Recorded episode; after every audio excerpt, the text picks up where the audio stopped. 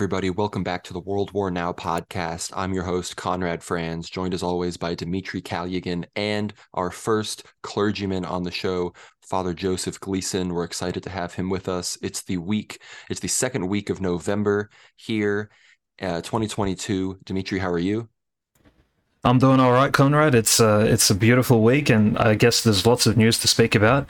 I've personally had a pretty busy time at the moment. We noticed the last episode there were some delays. Me and Conrad were tweaking things slightly, but now the episode's out, so you can go listen to it and we'll watch it on YouTube. It's pretty uh, covers a lot of things, but of course the situation keeps changing from week to week, so it's hard to stay on top of things.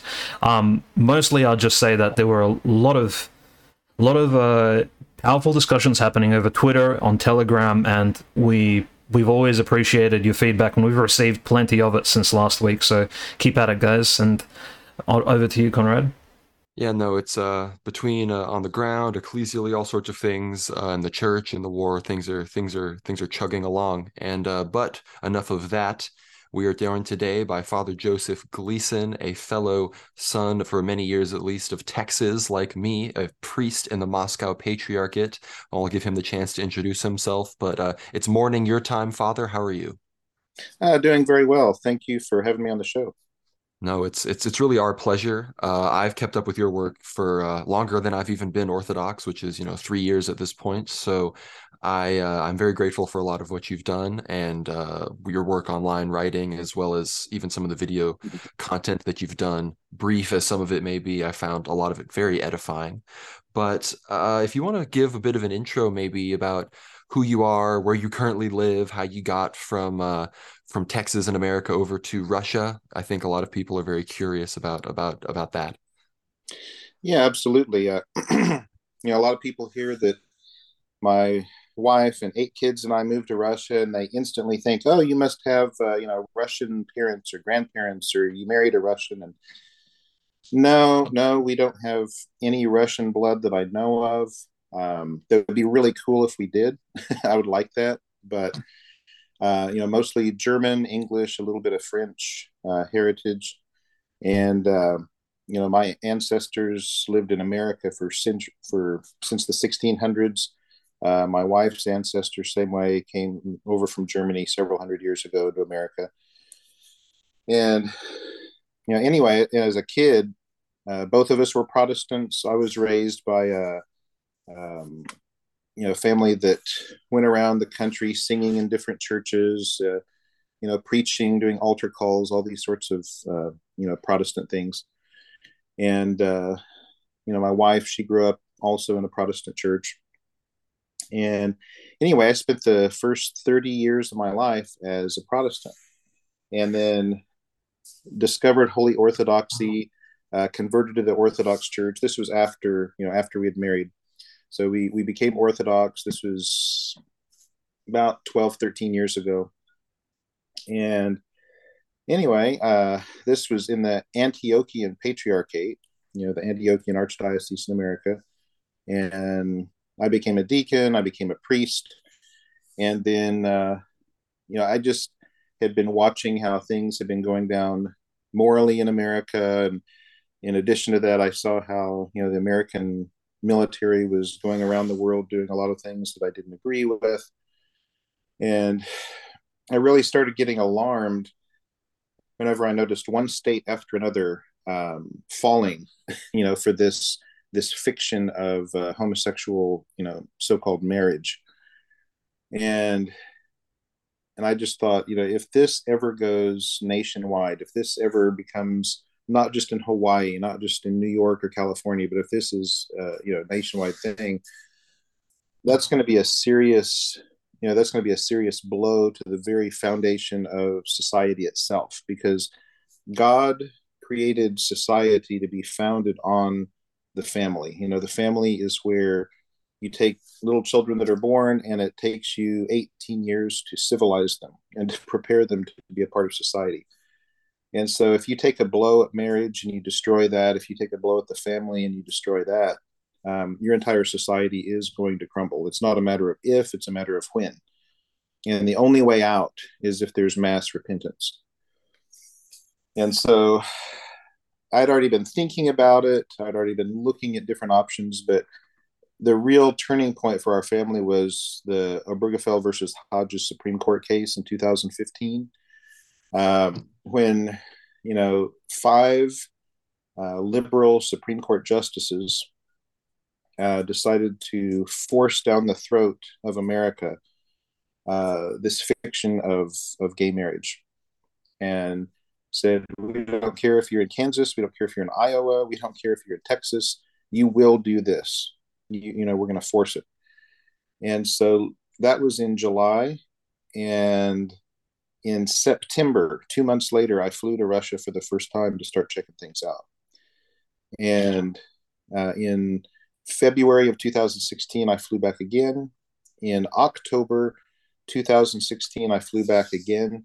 And then January first, uh, two thousand seventeen, my wife and eight kids and I got on a plane and left America, and we moved to Russia. So that's how we got here. Wow, that's um, you, you're very uh, at least from first speaking to you, Father, it does seem very assertive of you to, you know, see an issue and then come up with a solution, or at least so, in such a short amount, short span of time, analyze the situation and kind of. But I guess that's that's what comes with family life when you do have a a wife and children to care to care about. Firstly, I mean, there isn't much time to really, I guess, uh, um, come up with some sort of elaborate solution. That you you would just need to kind of act upon, um, you know, act to sort of uh, provide safety first. Is is that kind of where you came from? Well, um, I didn't just start thinking about Russia in July of that year. Um, I had already been. It had been in the back of my mind, but it was in the back of my mind sort of like a, you know, five years from now, ten years from now, twenty years from now, if mm-hmm. things get really bad. Um, I, I'm these, I'm this type of person that likes to plan about ten steps ahead. So it's just in the back of my mind, you know, what if there's a fire, you know, um, what if I lose my job? What if this happens? What if that happens? And so I guess that's just my personality. So already for months or maybe a year prior to this, I had been toying with the idea of nothing soon, nothing immediate, but we could reach the point where this just becomes necessary. And so, you know, I looked at different options. I looked at various countries in Europe. I looked at, you know, I looked at Eastern Europe, you know, Serbia. I looked at Greece. I looked in South America. I thought about, you know, what about Chile, for example? And I noticed a really interesting thing. Um, I didn't want to go to a country where there was already uh, gay marriage. You know, what's the point? Why go out of the frying pan into the fire? So, so that right there crossed a lot of countries off the list. But I also wanted to move to a country where homeschooling is legal. And that also crossed a bunch of countries off, off the list. And so if you cross all the countries off the list that are in favor of homosexual marriage, and you cross all the countries off the list that uh, forbid homeschooling, it doesn't leave you with uh, many remaining options. And I, I was looking at Chile as a possibility still. There's uh, a major Catholic presence there, but there's also a, a significant Orthodox community. And, and, you know, at the time I was looking, they did not have homosexual marriage, homeschooling was legal. But then I got to thinking of something else. And that is, what if I went to Chile? What if I went to Uruguay? You know, what if I went to one of these, one of these countries? And, and then we find there's a lot of oil there, or, you know, something of high economic value. And so the American military shows up and turns it into a banana republic. Uh, most countries on the planet are kind of helpless in the face of that. You know, they they would not like it, they would not agree with it, but they wouldn't be able to do anything about it. And then I looked at Russia. And Russia, you know, you got a, a Orthodox church on every corner. Uh, I literally drive past Orthodox churches and a couple of monasteries just on my way to the church that I serve at every Sunday. And uh, Russia absolutely forbids homosexual marriage. Uh, they don't have anything such as civil unions or any fiction like that. Uh, homeschooling has been legal in Russia for over thirty years. And in addition to that, I looked at the Russian military and I said, you know what? I don't think America can take them. I think if anybody is foolish enough to attack Russia, they're not going to, it's, it's not going to work out well for them. Just ask Napoleon and Hitler, you know, it doesn't work. So I thought, if I make my home in Russia, the Russian military will be successful at protecting me from the Amer- American military, to tell them, look, you know, your authority may go up to here, but here's this borderline and it doesn't cross that line. And, and I like that. I tell people that one of the things that changed for me when I moved from America to Russia is that finally, for the first time in my life, with a good conscience, I could actually put "We support our troops" on my bumper sticker. The uh, it, it's funny that you say that um, because we our last episode, and you you would know you you a lot of our last episode was based on the great compilation of those of prophecies and quotes that you had made. But you know, the Saint Seraphim, he talks about there's a trench. You know, Antichrist will get far. Maybe he'll get a little bit into Russia, but it'll only make it so far. You know, much like mm-hmm. you know the global the the G A E may only be able to make it so far if they were to decide to go all out against against Russia, but. Uh, we're going to get into, Dimitri and I are going to get into some stuff just about life in Russia, what it's like, especially maybe since the special military operation has started and other things like that. But just in general, especially for our Orthodox listeners, I'm just so curious, what was it like to, as an English speaker, as an American, what was it like to move as a clergyman to Russia and then become a part of the Moscow Patriarchate in that regard, as in a country where the church and the state have a much closer relationship? Like what was... Just what's that like? I think we're all, a lot of people are curious, and I'm just I'm I'm interested to hear what what that what that was like. It's like a breath of fresh air, to be honest. I mean, in in America, I can't tell you how many times somebody had walked up to me and said, "What's Orthodox?" You know, or uh, "What's a patriarch?" You know, they, they don't even have any context. You have to explain church history and ecclesiology just to tell people where you go to church. And Uh, I literally, one, one time I was in Saint Petersburg, this is before we moved here permanently, and in Saint Petersburg, a guy walked up to me, and he actually said, "So you're from America," and he was speaking English to me, but he said, "You're from America, uh, what is Protestant?" He said, I, I've heard of it, but I don't know what this is, and so I had to explain to him, you know, what is Protestant? Um, a, th- a thing about living in Russia that, you know, until you come here, until you actually live here, you can't even imagine, is that it's not just that there's a lot of Orthodox. It's not just that. Um, Orthodoxy is so ingrained in Russian history, in Russian culture, in the Russian mindset, that even the non-Christians, even the atheists, cannot escape it. And, you know, what do I mean by that? I mean, if you walk up to any atheist in Russia, and there still are some, uh, and say, "Do you know who Patriarch Kirill is?" They will say, "Yes, I just saw him on T V today." You know, you walk up to uh, you walk up to somebody who is a, you know, Muslim or a Buddhist or an atheist, and you say, "You know, what is Christianity? What is this?" And they'd say, "Oh, I know about Christianity. It's this thing where you have icons and incense and priests and robes and."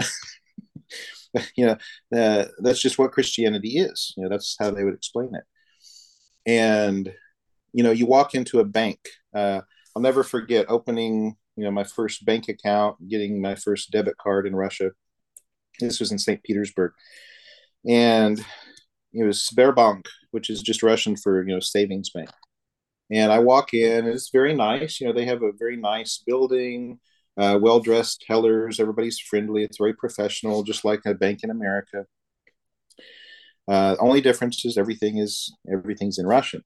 But they had this big screen up, uh, just like they do in a lot of businesses in America, where they have, you know, these this commercial and this advertisement, and they were saying, you know, open up a new account with us, open a savings account, open this, open that, and if you do.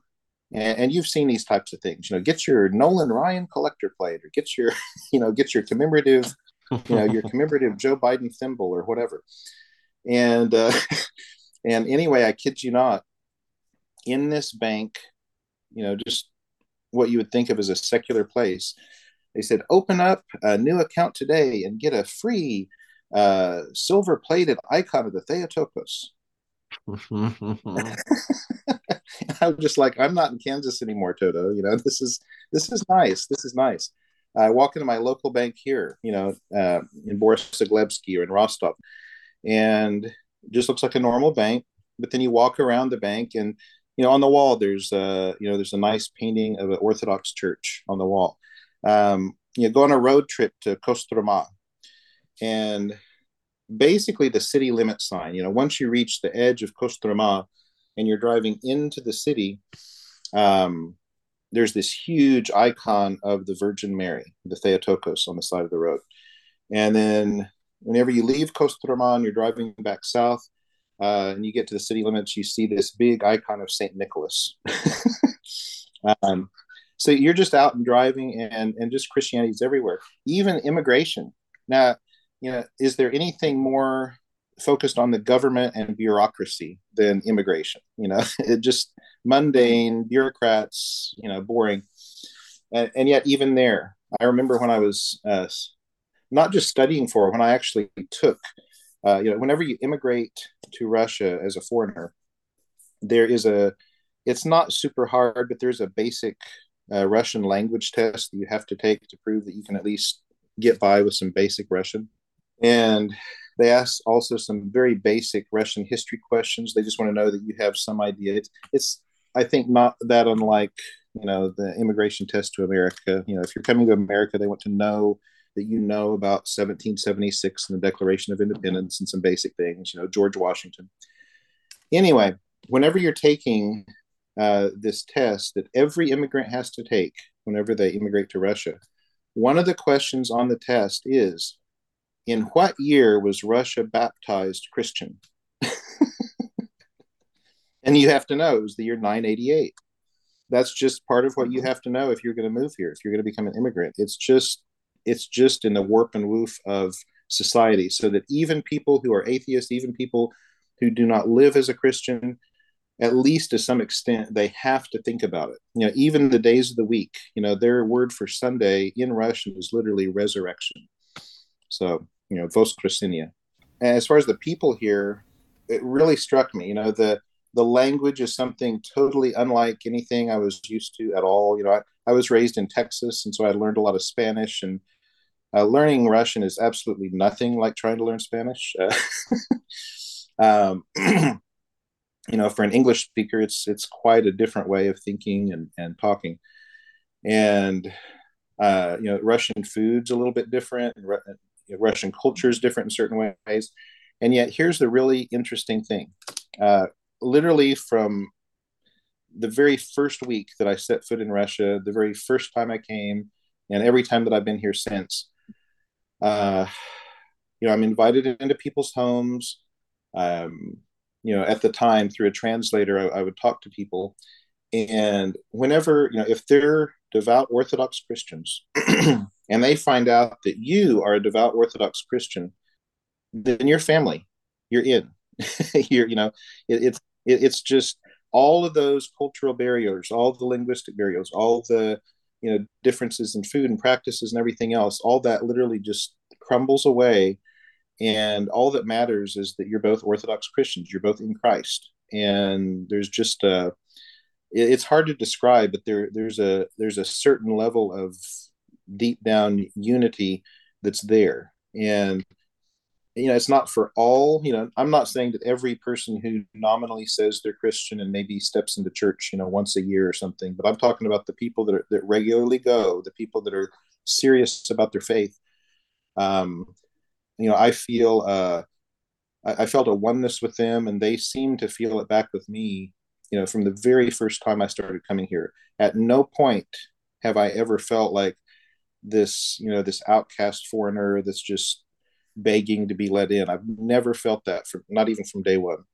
Well, that's very heartwarming to hear, Father, that it's been, it's actually been that, I suppose, welcoming to yourself as already an ordained clergyman from a, you know, I guess to a Russian, it would be a foreign, foreign nation. And just that you were welcomed so, you know, so nicely, and everybody understood, well, look, here's an Orthodox person, but he's not, he's not from, he's not from Russia. He's not, he's not of Russian heritage, but here you are, nevertheless, blended in perfectly, it seems, seamlessly.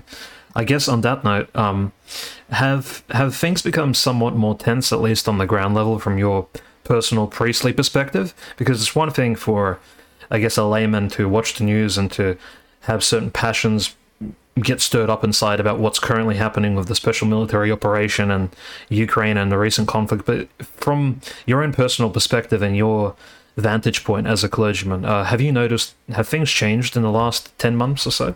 Well, it's really interesting. So, you know, it kind of, uh, as an analogy, it kind of reminds me, I don't know if you remember what it was, a year ago or two years ago, when they were having the big uh, volcano and lava flows on that one little spot in Hawaii. Mm-hmm. And, uh, you know, they'd show it on the news. And, of course, on the news, if it bleeds, it leads. Anything that's action, anything that's dangerous, it's just front and center. And so people were turning on their news, and, and they were just seeing these lava flows and, and uh, you know, things burning up and, uh, you know, s- steaming seawater whenever the hot lava would flow into it. And, you know, I, I heard different people talking about how, man, I'm glad I'm not in Hawaii right now, you know, which is hilarious because if you actually look at a map of Hawaii, it's this little tiny, you know, speck way off to the edge. And there was absolutely no danger to ninety-nine point nine nine nine percent of the people in Hawaii. They were just going about their days the same as they always had. But the news wasn't showing all of Hawaii. It was just showing this one little tiny corner. So similar to that, um, I've recently had people ask, you know, oh, I just don't know if I could... You know, I don't know if I could travel to Russia. I don't know if I could even visit there. You know, it'd be really weird to, to be in a country that's at war. And I said, you live in America. You've been at war for the past two hundred years. um, you know, uh, you know, America has been at war at, what is it? I forget the exact numbers, but the last time I looked at it, I think out of the past two hundred forty years, America has been at war with somebody for two hundred twenty of them. But But, you know, does that make you worry? You know, if you find out that America is dropping bombs in Iraq or that uh, there's a battle going on in Syria, does that make you nervous about waking up and going to work in Austin? No, of course not. You know, in, in Austin, you're fine. And, and so it's the same way here. If I lived in Donbass, I would be nervous right now. I would be. I don't live anywhere near Donbass. I don't live anywhere near that front. And I mean, where I'm sitting right now, um, just north of Moscow, a little bit west of uh, Rostov Veliki, uh, I think it's about the same distance to Vladivostok for me as it is to New York City. So, you know, Russia is just so huge that, you know, there's places I could go in Russia that are literally farther from the war front than than you are right now.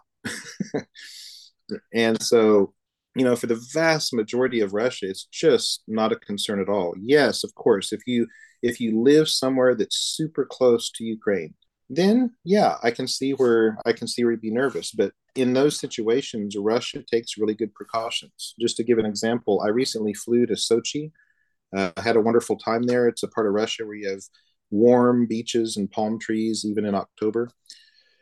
And, and, and anyway... And it used to be that a flight from Moscow to Sochi would take two hours.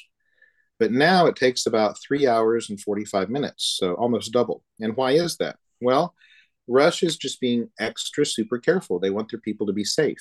So whenever they didn't want airplanes flying near the Ukraine border to get to get all the way down there. So what happens is you leave Moscow, the airplane flies over towards Kazakhstan in that direction, and then uh, turns and doubles back towards Sochi so that at no point during the flight are you anywhere near the Ukrainian border.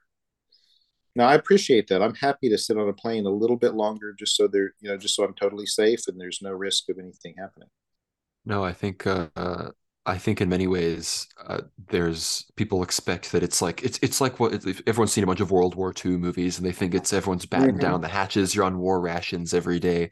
I am so curious mm-hmm. though, from like a financial perspective, like I, I mean, the country is still being sanctioned to sanctioned as best as the Western world can can muster. I'm just curious about like, do you have to like if the specific bank cards not work? Is there uh, is is there perhaps uh, is there new alternatives developing for systems that perhaps were more functional before? I'm just curious about the uh, how effective perhaps the big, because we're seeing the brunt of it here in the West. I'm I'm wondering, you know, where what are my tax dollars? What what is my high prices resulting in over there? um, at least for, for me and for the average, you know, at least in this area, you know, I can't tell you about people in other locations in Russia, but at least, you know, the location where I live, um, we would hardly know that anything's going on at all, you know, since the sanctions began. And now they've had, what, nine different rounds of sanctions. I've, I've lost count at this point.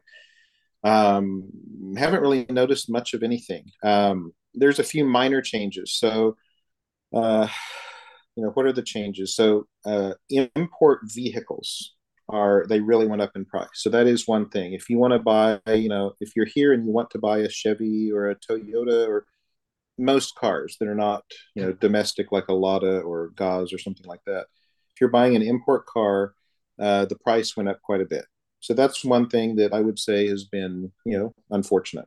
Um, and then you asked about cards. So if you had, if you were using a card from abroad, like if you're an expat and you had a, a Visa card or a MasterCard from America, yes, that stopped working here. Those don't work here now. Um, but if you live here, um, and even if you don't live here, if you've just visited here enough that you've walked in, and you know, you don't have to be a citizen, you don't have to be a permanent resident to get a Russian bank account, to get a Russian debit card. I got one um, over a year before I moved here. And any Russian bank debit cards that you have, they continued working just fine, no problem. So the sanctions have absolutely no effect whatsoever on cards that you obtained in Russia. Uh, now, it does affect, like if you're wanting to do an international purchase, if you have a card that you obtained in Russia and you're wanting to use it to purchase something from America or Western Europe, that's not going to work. So, and there's ways around all of this. There's ways to, you know, pretty easy ways to get around all these things and do whatever you need to do and purchase what you need to purchase. So there's been a little bit of inconvenience here and there.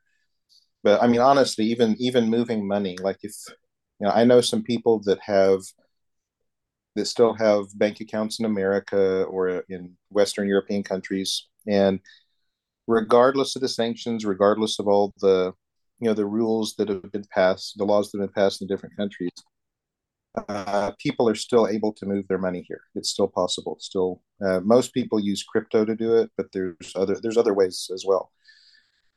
And one of the things to remember, the vast majority of the world is not America and Western Europe. The vast majority of the world did not sanction Russia and has not sanctioned Russia in any way. Russia still has good relations with China, with India, and, you know, Brazil, South Africa, numerous countries, uh, n- a number of African countries, Turkey, and, you know, the former, you know, the C I S, the former U S S R states. Uh, there are so many countries that Russia gets along with just fine. And in fact, the majority of the world, Russia gets along with just fine. Um, that it's just, it's propaganda. Whenever you hear people say, oh, the whole world has sanctioned Russia. Well, well no, they haven't. You know, um, you know, this, this one particular club that thinks itself elite has sanctioned Russia, but the, the majority of the world has not. And because of that, uh, financially, economically, even in regard to trade, there's been about fifteen billion dollars already of, uh, you know, parallel trade that's been done where, because of the sanctions, you can't get, you know, you can't directly order this product or that product from America or for Western Europe. And so Russia gets it anyway, just getting the same product, um, but they get it through India or through China or through one of these other countries. So um, it, it's a big game. Uh, a lot of it's for optics. Um, a lot of it's also out of just hubris, pride, you know, you know, them thinking they were going to turn the ruble into rubble. And now the, you know, the ruble is stronger against the dollar than it was before the military operation. So the West has a lot of power, but they don't nearly have as much as they thought they did.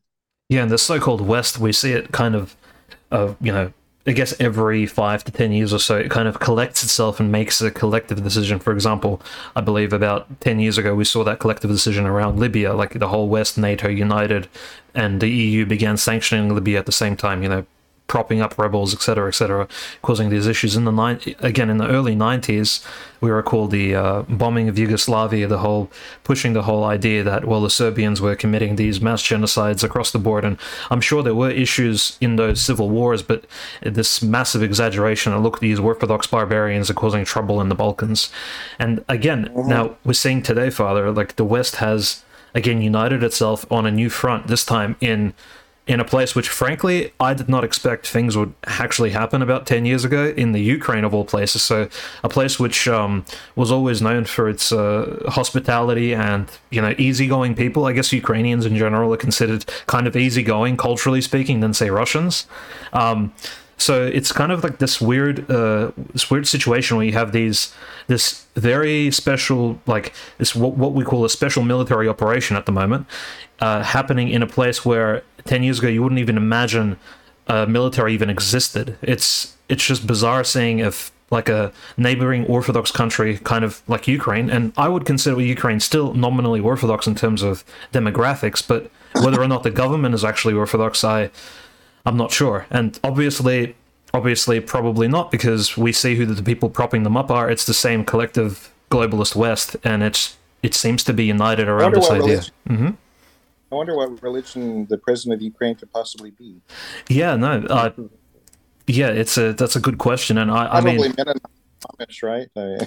no, no, no. I, I think, I think if we took a survey of exactly which, you know, which religion or which denomination each, because each minister or member of parliament of Ukraine belonged to, I think we'd get a pretty interesting Excel spreadsheet. Now, from what I understand, even I think at one point one of the uh, ministers of Ukraine was like a Protestant minister as well, like a pastor, like a leader of a local Protestant denomination as well. So it was just it's just this bizarre collective of people um who are leading this country into seemingly oblivion. I at least it's a collective it's this collective um collective push. And to I mean I mean you mentioned Donbass and how, you know, if you were living in Donbass you'd be anxious. I, I agree, Father. I think anybody living in Donbass in the last eight years would have felt this sort of anxiety. Um It, it doesn't seem justified at all. Yeah. Well, that's an important thing. I, I, I appreciate you saying that, that anybody living there, not since February twenty-fourth, but anybody living there for the past eight years would feel that way. And that's the story that's not getting told in the mainstream media, which is, and I say mainstream media, I mean mainstream media in America and Western Europe, um, is things were not all peaceful and and kind and, you know, brotherly in Ukraine up until February twenty-fourth, twenty twenty-two. Uh, for the eight years prior to that, we have, you know, over twelve thousand people brutally, you know, tortured, raped, murdered, shot, killed, burned to death um, in the Donbass area. Uh, you know, in fact, when I first visited Russia, even before I moved here, when I first visited Russia, Um, I visited the homes of multiple refugees from Donbass who were fleeing the country because, you know, the the, the Western Ukrainian military had been shooting and killing, and, you know, the whole Maidan revolution had, had, had happened. And and so, you know, this has been a, just a constant reality. I a few months ago, I, I interviewed, in fact, uh, it was this summer, I interviewed uh, three different families that just recently uh, fled from Ukraine, and they came to Russia and settled in Russia. You know, and they told me their stories of what it was like for the past eight years, you know, never knowing, you know, when, if an army is going to come through, or, you know, seeing a bomb blast and it's just down the street from you, or, you know, bullets flying and being glad that it didn't happen to hit your own house. And finally just getting so fed up with it and wanting to protect your children that they left their home, they left everything they knew, they left Ukraine and they moved to Russia because they felt like that was a safer place to be. Um, you know, they were not looking at Russia as the aggressor; they were looking at Russia as the, you know, the liberator. Basically, uh, the war had started eight years ago. The war had continued for eight years, and finally, because uh, you know, Europe and America refused to pay any attention to it, Uh, Russia finally came to put an end to the war, not to start one. Well, that's uh, that's that's exactly how Saint Lawrence said it would go down, was it not? And I think, in many ways, we were talking about this before the program, before we started recording. The uh, what I view as happening in many ways in Russia is, you know, there's there's no more frontiers to explore anymore. Obviously, all the land has supposedly been, uh, you know, been occupied, been developed and everything in the world for the most part. But I, I kind of view what Russia's doing. It's it's created a new frontier kind of against globalism, against the the, the empire, against the the global forces of of secularism. And in many ways, as someone who, you know, comes from America, people who, you know, tamed a large, vast continent, you know, it intrigues me perhaps to go and move somewhere like Crimea, or maybe a future liberated Kherson region, or or Odessa, or some of these places in the future where a a, a, a new civilization is is is rebuilding and kind of restoring itself again, and it, and the, you know, the opportunities that would arise for someone young, or for for a family or something like that, is it's interesting, it's promising, it's civilizational. It's not so much, you know, clinging to the falling, the current empire as it falls, where I currently live, you know, that kind of thing. But regarding all of that and that that kind of idea, I know you're not a, I don't think you're, uh, you, I don't think you describe yourself as any kind of military expert, Father, but we're seeing a lot of talk and a lot of people saying that it's so dramatic and bad that it has, it's going to have consequences of the, of the leadership in the Kremlin with the current withdrawal from Kherson, which we know is a very important city to Russian people and Russian history. I'm just kind of wondering your perspective on how are Orthodox people kind of taking that from the perspective of this kind of restored Russian Orthodox civilization that we're seeing standing up, what we just talked about, standing up to the collective West, to the global empire. Well, overall, I would say it's been very positive. Uh, you know, certainly there's a, a small minority of people that I know of in, in Russia who are more on the liberal bent, in, you know, in many ways, not not just this one, but just in general. And I would certainly say that those who are more woke, those who are more liberal, uh, those people have predictably been, you know, they were negative about Crimea eight years ago, and they're negative about the military operation now in Ukraine. And, and honestly, the you know the handful of those that have left the country, as far as I'm concerned, it's uh, it's good for Russia. You know, it's uh, it's you know the the moral quotient of the country just raised a few points whenever those people left. Um, but the vast majority, you know, the people that I talk to on the street, um, just to give you an idea, um, my friend Sergey, he and, and that doesn't narrow it down very much. You know, half of the people in Russia are named Sergey, but uh, but my friend Sergey, he. Um, You know, he has his own business that he runs. Uh, he also helps out by driving a tractor at the at the monastery to help out the Orthodox monastery here. And he's a friend of mine. Anyway, I was uh, riding into town with him a day or two ago, and I just asked him, I said, you know, what do you think about the what do you think about the the war? What do you think about the military operation? And it was just really interesting hearing his point of view. And this was just a couple of days ago. He said. He said, my father is seventy years old. If he could, if they would let him, he would go and fight now. He said, if they would let me go, I would go and I would fight now. You know, he said, those are our brothers. Those are our cousins. Those are our, you know, those are our families. And, and, and honestly, you know, he said, for many Russians, that's not just uh You know, it's not just Slavic brotherhood or human humanity in general, but it's it's literal. I mean, what we call Ukraine has been literally Russia for so many centuries that, you know, that to this day, it's just a normal thing. And many of the people I talk to in Moscow, in Rostov, you know, wherever I go, uh, they live here, but their mother lives in Kyiv.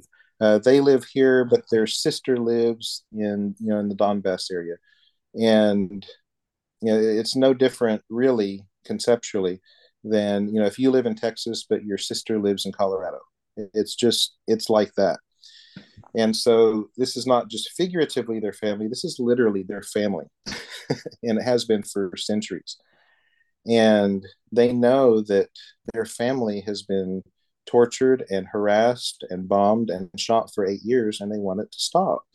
And since nobody else would stop it, Um, there are many, many, many, many Russians who are very happy to go over there and fight to protect the the Russians who are living there in the in the Donbass area, in the eastern, you know, the eastern side of, you know, what we used to call Ukraine. And, you know, now that now that area is part of Russia, but they're happy to go there and fight, or at the very least, they're happy to to pray for the success of the, the troops there, and they're happy to support, you know, to support the general effort there. It was just, it was really touching to me to, you know, he, he didn't just say this, you know, Sergey didn't just reel off something. I mean, it was from his heart. You know, he, he put his, I wish I could have recorded his words and played them back to you and then auto translate to English somehow. But I wish you could hear just the heart and soul that he put into to saying that to me. He, he believes, he's just a local here, just, you know, a friend of mine that happens to live in this area. And he really believes in what Russia is doing. You know, he sees it as a very clear case of good versus evil, and I happen to agree with him. Well, I think in many ways, you know, we've, you know, we've expressed certain, we've expressed certain disagreements and criticisms we may have of Putin, which in many ways regard not going into the Donbass soon enough, ironically enough. Mm. But regarding that, you know, we've we, we've come to the same conclusion, of course, that at this point, I think even not from a civilizational good versus evil perspective, just from a lives saved perspective, I think Russia achieving its maximalist territorial aims is the best case scenario for everybody right now. But I know I asked you a lot in the first question, Father, just to circle back, the Russian army recently pulled out of Kherson, which in many ways people are seeing it as a as a big loss. Some people are saying Putin can never recover from this. I'm not that pessimistic about it by any stretch of the imagination, but I'm just wondering, is there a uh, Is there kind of a pressure from the people that you know that like they, that, is there a pressure being put on the current leadership in Moscow that they need to achieve, they need to do right by the people that live in these regions of Ukraine or Russia now? Well, uh, there's certainly a sense that they need to do right by them, but um, I'm not hearing, you know, in Russia, I'm not hearing anybody really, I mean, it's not true to say I'm not hearing anybody. There's always people on both sides of the subject, but um I would say the majority of people that I'm talking to, they they feel like Russia is doing right by them. That's why, you know, for whatever tactical reasons they had to withdraw at this time, you know, presumably to to preserve life and to wait until the conditions are right to fully move forward and secure the new borders. You know, they spent several days evacuating many, many people out of the city. Um, now, I understand it's very inconvenient to, to leave your home. That's not a pleasant thing. But, you know, certainly if the if the army had just withdrawn from there and allowed the Ukrainian troops to come in and do what they did elsewhere and just torture and, and murder anybody that they felt like was even a fraction, you know, of, of pro-Russian, that would have been catastrophic. That would have been not taking care of the people. But you know, to say, look, there are tactical reasons, strategic reasons to preserve the maximum number of lives that temporarily we need to withdraw from this city. Uh, now, the Kremlin's been very clear. Um, that whole area is Russian land. It's part of the Russian Federation.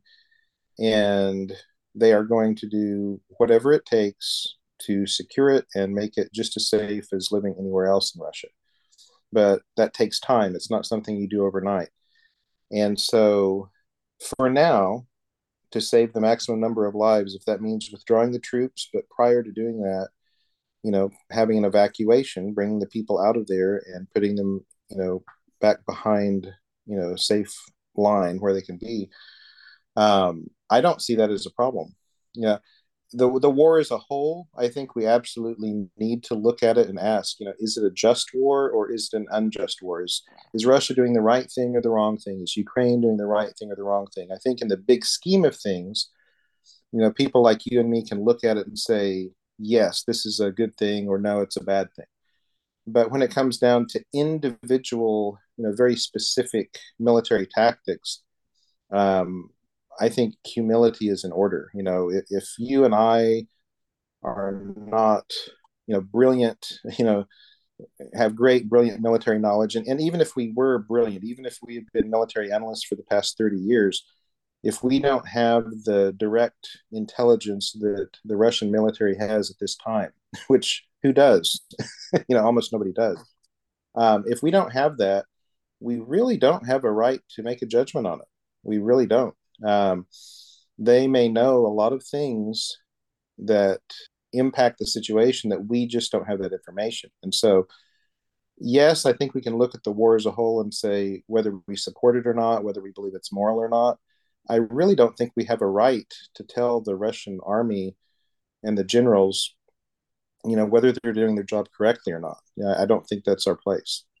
I think it's safe to say that Third Rome wasn't exactly built in a day. So, and you know, the dust still hasn't settled. Um, I think the you know the, the jury's still out on the question whether or not you know the conflict is uh, in a good state or a bad state. It's just that there's been a lots of ups and downs, let's say, for the last ten months. But nevertheless, I think what Father said about the evacuation of Kherson is, uh, I think it's people don't really appreciate the Uh, exact technicalities associated with Ukrainian stormtroopers going house to house, apartment to apartment, with rifles, A K forty-sevens, or whichever other NATO weaponry they have at, on them, and checking people's mobile phones, checking their Telegram chats, checking their Snapchats, whatever, Facebook messengers, uh, Vkontakte, checking their um, browser history literally under gunpoint to see if they were collaborating with um, quote-unquote Russian collaborators. In this is what occurred in Kharkiv, and this is what it probably is happening in Kherson right now as we speak, now that the Ukrainians have entered into Kherson the um I think I believe a couple of hours ago now.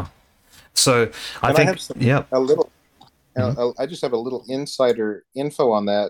Um multiple people I've talked to here where I live, including a priest friend of mine who lives near here, Father Valeri, and it's not only him. I mean, there's multiple people that live here that have Uh, sisters, brothers, cousins that live in various uh, cities in Ukraine.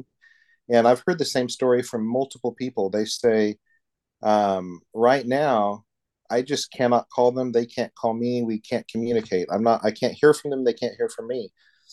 And I ask why. And they're like, well, you know, the phones work, the email works, but we can't communicate at all. And here's the reason. Because in Ukraine, in the places that are controlled by the Ukrainian army, uh, there's such widespread checking of phones, checking of email, checking of computers, that if my family member is caught simply sending a message to their mother in Russia or sending a message to their brother in Russia, they could be shot and, and killed. And so just to save the lives of my family, just so they're not shot for the, for the crime of having family living in Russia, Um, I can't talk to them anymore right now. That's what's going on. Yeah, and that's that's really not surprising. Hearing these stories, probably from you know from your uh, laity and people you know, Father, on the on the ground there, it's because we're kind of reading it online, and we're you know, I guess it's it's coming through second, third hand sources, but hearing it from yourself, it's yeah, it really is striking, and yeah, it harkens back to World War Two, harkens back to Nazis occupying Belarus and large portions of Ukraine for literally years on end. And of course, we read about the saints last week, about Saint Lawrence of Chernigov, Saint Seraphim of Viritsa. So these saints, they had to live under Nazi occupation for you know three to four years, essentially, in the Western provinces. And the Russian church was sending exarchs to them. And some of those exarchs, I think they're not canonized yet as martyrs or passion bearers, but maybe they will be in the future. There are some, there were some exarchs sent by the Moscow Patriarchate into Nazi-occupied land to kind of minister to the other bishops and the clergy who were, you know, they yeah. disappeared. Um, so the Nazis weren't exactly fond of orthodoxy in those lands either. But that's kind of going off tangent. I, I think what's interesting, uh, Father mentioned that um, the fact that you know criticizing the military, not having the full perspective.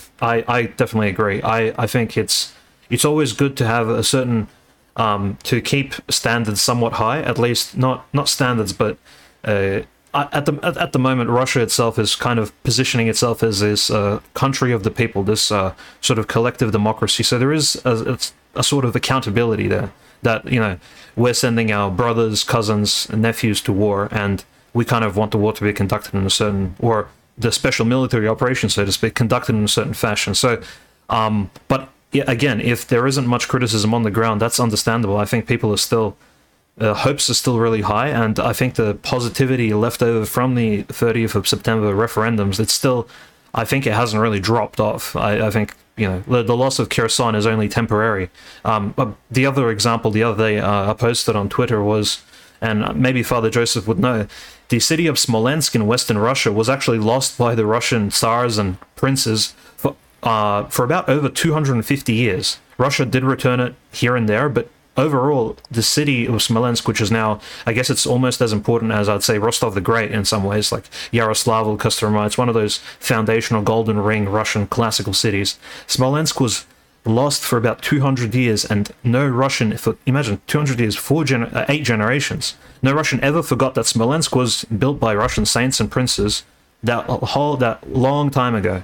And eventually Russia did get Smolensk back under the, uh, I believe it was Alexei Romanov, so right before Peter the Great. So, uh, yeah, so, you're, you know, let's not despair at this point. Those listeners who, you know, are feeling kind of black-pilled and a bit depressed over the fact that, look, it seems like Russia's retreating always. Like, no, I'm sure the generals know what they're doing at the moment. There are, you know, internal changes. And, I mean, let's just put it, like, let's just give it how it is. The Ukrainians aren't exactly the most capable of, you know, military operatives either. Like, we know the loss ratio is completely skewed, unfortunately not in their favor for them. So, yeah, and I, at the end of the day, I think uh, the die has not been cast yet. And, uh, yes, the Rubicon has been crossed, but, you know, the results are not in yet. So it's just a matter of exactly. kind of waiting. Yeah. Well, and just putting everything together, I mean, something that I've joked about a hundred times but never really seriously thought about before, and now with you saying that about Smolensk, you've actually got me seriously thinking about something, um, and that is, uh, you, you know what the prophecy says, that uh, all the Slavic lands are going to be one, right? And, uh, you know, I, I, obviously there's different forms that that may take, and so I don't know for sure, you know, I'm not one hundred percent certain what, what that means, but just looking at that prophecy, uh, putting it together with various prophecies I've seen that suggest that uh, you know, something catastrophic is going to happen with America, where it becomes a much smaller player in world affairs than it is right now. Uh, obviously, we don't know the answer, but I just have to wonder. Uh, you know, we got Smolensk back. We're getting Ukraine back. When do we get Alaska? Hold on, Father. The you know the feds they could they could be breaking down my door any minute, you know, because that's stuff. Because you're what you're saying because is getting more real every day. So you know it's it's a joke now, but in, in ten years, who well, knows and, how much of a joke and it's going to be? Not, and I would not see that as a negative thing. Well, I think the Alawite people would agree with you, mm-hmm. but um, well, it's interesting. I've seen interviews with them on you know just on television and. They still consider themselves Russian. You know, they were, uh, they were so Christianized. They were, they so much became Orthodox that, you know, when Alaska was still Russian, that they consider themselves, you know, of Russian heritage. That's part of who they are. No, the yeah, the Alaskan Orthodox Church is very fascinating. You know, people don't realize. Yeah, I mean, Amer- Orthodoxy has been on North America for a whole lot longer than. Frankly, whatever faith most Christians subscribe to, because usually it's either a renovationist cult or a very later form of perhaps evangelicalism that really only developed in the twentieth century. But mm-hmm. putting that aside, Father, we ta- you talked about the unity of the Slavic lands. You know, there's so much we could talk about, of course. The unity of the Slavic lands and some of these prophecies that we discussed in the last episode, which everyone, of course, needs to listen to. You can't just dive in, you know, if you're just discovering our channel, you got to listen to every episode. You know what I mean? They're timeless. So, so don't be slacking. But uh, we want to talk about the church unity as well. And we know there has been a big schism in the church in Ukraine, and there's been a lot of, we've covered it on this show, a lot of persecution of the canonical church at the hands of schismatics, at the hand of uniates, at the hand of of the government that we just discussed, you know, kills people for sending messages to their family. Um, what do you, what's kind of your prognosis of the current situation between the Metropolitan and Ukraine and Moscow Patriarchate, the, the schismatics? And I'm, I'm actually optimistic for the future, but I'm curious as to your You're you're you're kind of you would have a better perspective than me about the current situation. Well, I'm very I'm very encouraged about it. I mean, I think the the current situation, of course, is very dire. It's very, you know, disheartening. It's bad. It's again, this is not something that makes it into a lot of the the Western news outlets, but for years now, continuing all the way to this current week, you know, I continually see all these news reports of you know violent. Uh, schismatic sects uh, beating up a priest, beating up a deacon, threatening a priest's wife, uh, forcibly breaking into a church and uh, changing the locks, and then working together with the local government to say, this is ours now, and And you Orthodox who are in communion with Russia, you, you're out. We're throwing you out. Uh, just very violent, you know, horrible things. And yet my understanding, at least the last time I checked the numbers, is the vast majority of churches all over Ukraine were still under the Moscow Patriarchate. So the vast majority did not go into schism. Um, now, many did. You know, there's a lot of schismatic priests over there. There's schismatic bishops, but they are in the minority. Now, they're the minority that makes the most noise. They're the minority that gets in the news. But uh, the majority of churches over there, my understanding is that they've remained faithful. Uh, second point, even where buildings have been stolen, even where people have been beaten up, that's a tragedy. It's terrible. But the people themselves, the faithful Orthodox Christians themselves who, you know, are staying connected with the canonical church, uh, they're the church. Those buildings are not. Uh, you know, buildings can come and go. Buildings can be blown up. Buildings can be taken over by, you know, heretics, whatever. Uh, God's after the souls. God's after the people. And those people are still there, and they're still faithful to the church. And they're building new churches, or they're, you know, when, when they have to, they meet in houses or they meet in fields, and they still have the divine liturgy, and they still take the body and blood of Christ, and they still, they're still praying, and they're still part of the church. So I would say, if anything, the church is growing in strength, not, not lessening. Um, if you look at it in a worldly, secular way, yeah, it really stinks to have buildings taken away from you, and it stinks to be attacked and, and beaten up. But from a spiritual perspective, I mean, that's, you know, it's like we're talking about the first three or four, you know, first three centuries in Rome before Rome legalized Christianity. That's kind of what, that's kind of what's happening in Ukraine. We have a lot of, we don't know their names, but we have a lot of catacomb saints right now, right today, and they're in Ukraine. Uh, people who are under persecution, people who, uh, you know, their lives are threatened, their livelihood is threatened. And they are remaining faithful to Christ in the midst of that. I, I look at that as a reason for encouragement, not discouragement. Yeah, I look, the the discourse concerning the schism, it's it's always kind of on the tongue, at least in the Ukrainian context. We spoke a couple of episodes back, and not sure if you listened to it, Father, but I mentioned at one point that an interesting break. Now, we, we mentioned eight years ago, the of course, the Ukrainian Donbass conflict began, but exactly a year before Maidan, on in July two thousand thirteen, there was this great congregation of clergymen and, you know, high-end political dignitaries too, like Lukashenko, Putin, et cetera, the president of Ukraine at the time as well. Um, so, and the, basically the event was, of course, the, the one thousand twenty-five year celebration of the baptism of Rus, because I suppose, as Father mentioned earlier, the year of baptism of for Russia was nine hundred eighty-eight, so nineteen eighty-eight would have been a thousand years. But of course, nineteen eighty-eight fell under the Soviet rule, so there wasn't that many widespread celebrations in nineteen eighty-eight, obviously. So the Russian Church chose to celebrate one thousand twenty-five years, which fell on two thousand thirteen. So in the middle of the year, in two thousand thirteen, we had the Patriarch of Jerusalem, the Patriarch of Alexandria,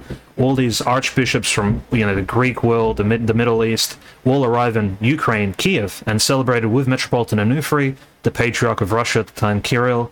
Putin was there as well, and it was this great, I think they even had this huge outdoor liturgy where the, the communion chalice was gigantic, and this was kind of like the last hurrah, I suppose, the prior to whatever uh, scandals have emerged since. Uh, at least it's, it was the largest event, I guess, in Orthodox recent history that I can recall with, um, I guess, where everybody was somewhat amicable.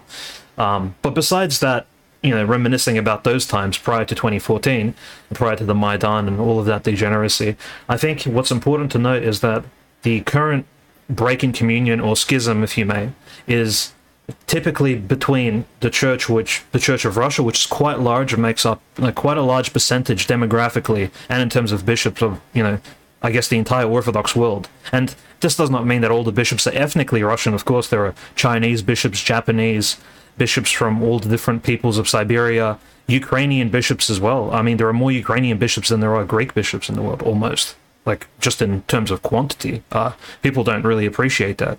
So, and of course, Belarusian bishops, et cetera, et cetera. And so you have the Russian Church, which makes up this large percentage, and then you have the somewhat scandalous Greek diocese break, um, you know, choosing to co-celebrate with schismatics. You have the Alexandrian Church, to the Church of Cyprus, the Church of Athens, and of course the unfortunate ecumenical patriarch himself. So you have these four Greek breakaway, I mean, these four Greek, you know, sees that chose to, you know, co-celebrate with schismatics, and I think people don't appreciate the the numbers here. Like, these four sees that chose not to, you know, go by the rules and by the old church tradition, they only make up roughly maybe ten to fifteen percent of Orthodoxy in the world, which, mind you, there are more Orthodox people in Ukraine than there are in those four seas combined. So, just yes. just numbers-wise. And people don't appreciate that. You know, Catholics and Protestants, they always bring up this thing, well, Orthodox is in disarray, but no, it's simply these, it's a loud minority, similar to the loud liberals in the United States pushing their agenda, I guess, on subjects such as same-sex marriage, and of course the loud minorities in Russia who are leaving, or the liberals who don't want to be conscripted, who don't probably even physically, are, are probably not even physically capable to, uh, you know, tick all the boxes for conscription, or not even conscription, even joining the military. Well, it's always the loud minorities who are creating the ruckus, the scandals for the church, and politically as well. I think we're noticing that in ecclesiology.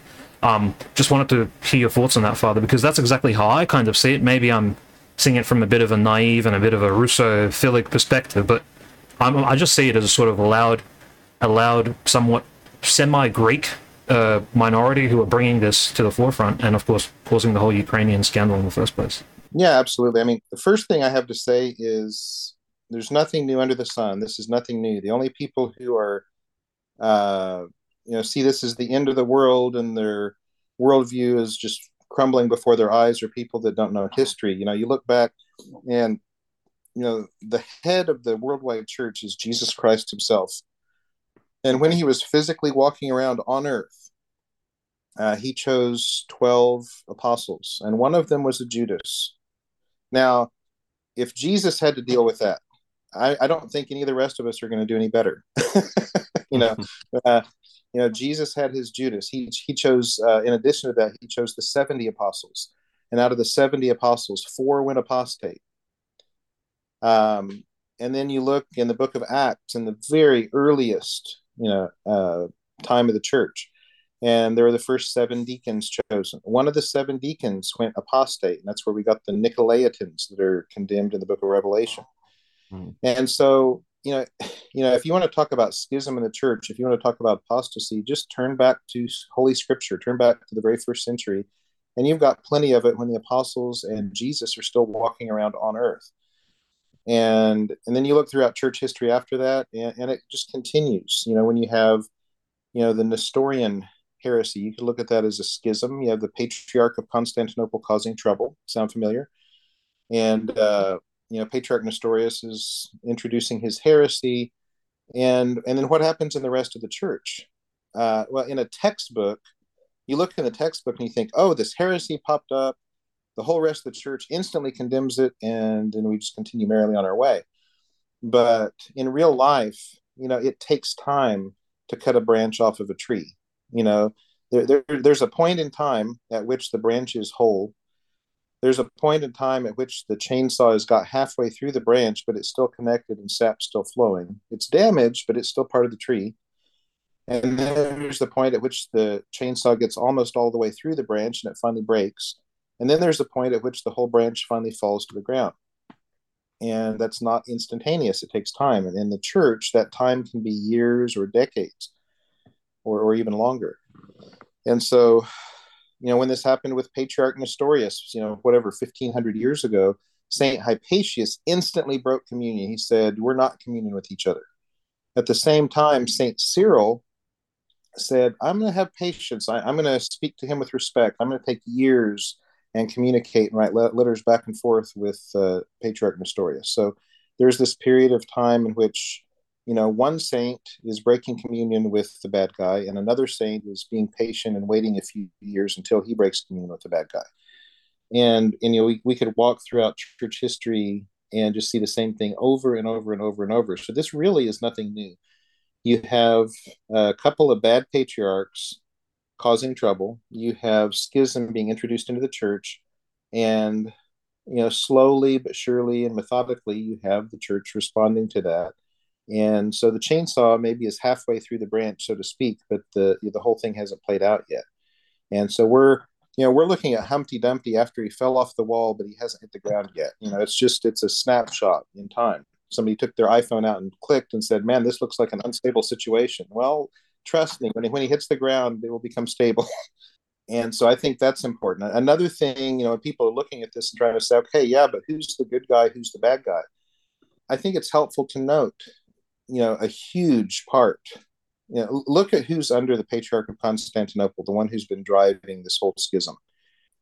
There's very, very few Orthodox Christians in Turkey, you know, anywhere near Constantinople. There's some, but very few. A huge number, over a million of his constituents are, are uh, in America. You know, if you were to put the Patriarchate of Constantinople in the center of, you know, the population center of his constituents, you'd probably have to move him to, you know, New York or Chicago or something. And it's just interesting. It's sad, but it's interesting to note, um, you know, if we don't look at Orthodoxy as a whole in America, but we divide it up and we say, okay, there's Russian Orthodox, there's Greek Orthodox, there's Serbian Orthodox. Um, you know, if you're Greek Orthodox in America, you're more likely to be pro-abortion than your average American. Not less likely, more likely. Uh, that's a horrible statistic. That's embarrassing. Now, a lot of the so-called Orthodox that are in favor of L G B T and other abominations, uh, it's not the Russian Orthodox. You know, it's... it's. Uh... Now, am I saying every Greek parish is bad? Absolutely not. I don't want to say something like that. I am saying that they've got problems in America. The, uh, a number of Greek dioceses and parishes in America have some real issues that need to be addressed. And I think it's it's valid to look at that, because if sin is involved, if sickness is involved, it has a tendency to spread. And so, you know, which is more likely to be right on, on the Russia question, on the Ukraine question? Uh, you know, the diocese that is standing strongly pro-life, that's standing strongly uh, for traditional family values, and opposing homosexuality, or the one that's kind of getting iffy on those things. No, I totally, it's it's very true, Father. And we've talked a lot about on this show about, you know, prophecies regarding, you know, a new crew coming to to to steer the ship, as it were. And me personally in America, I've I've I've seen it. I lived in New York for a time when I was becoming Orthodox. I've seen, unfortunately, some of the fruits of Ameridoxy firsthand, and we know how much of a hand the U S State Department has in, uh, you know, in the current schism. I mean, obviously we're just in Ukraine now, straight up boots on the ground, but it's, we've been, for those who don't know, the U S State Department has been funding and directly supporting the schism in the church since its inception, between giving millions of yes. dollars to influence the and Patriarch not, of Constantinople and all these other things, and so directly supporting and these not bishops. Just secretly either, like, uh, you know, like public meetings and... Uh... Uh, yeah, Mike Pompeo know. met, you know, Dumenko, who is nothing more than a defrocked layman. But uh, yeah, yeah I mean, it, photo ops in front of the media. I mean, it's public. Yeah, and I'm uh, very grateful here in America to be under. I, I don't go. I don't attend a Greek church. I'm in the Antiochian Archdiocese. But if I were in the Greek church, we're under Metropolitan Isaiah here in Texas, who's actually a very he's he's a good bishop, and the the Ephraimite monastery near me, they they appreciate his. Uh, They appreciate his leadership. He was just here actually for the feast of the of the Holy Archangel, Synaxis of the Holy Archangels. I wish I was able to make it out there.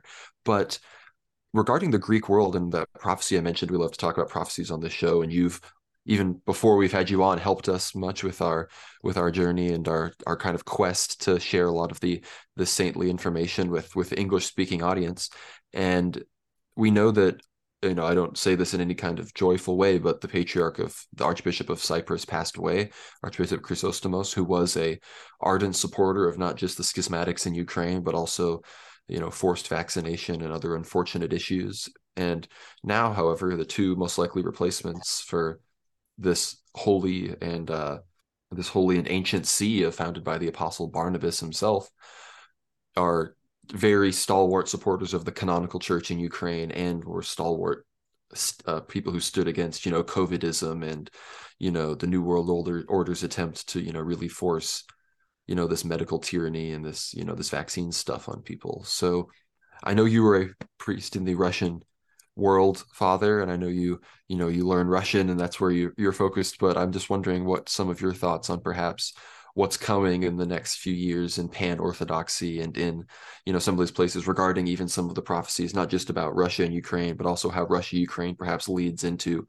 Turkey and into Cyprus, even in some of these other places.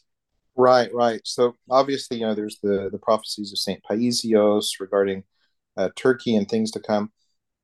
Um, I haven't, you know, a- as you said, just me being in Russia, me being part of the Moscow Patriarchate, I've spent, I guess, maybe a little less time diving into the, the Greek prophecies than I have the Russian ones, but I'm certainly aware that the Greek ones are out there, and I've looked at those, maybe less on a geopolitical global scale, but just as an important aside, I'll tell you my favorite thing that Saint Paisios said, you know, regarding the end times, regarding uh, preparation. And the reason I love it is because it's not just, you know, looking at a crystal ball and being curious about what's going to happen, but being able to do nothing about it. Uh, Saint Paisios actually gave, you know, the little guy, people like you and me, people that have no say in, you know, the machinations of, uh, you know, national governments. He said, here's some things that you yourself can do.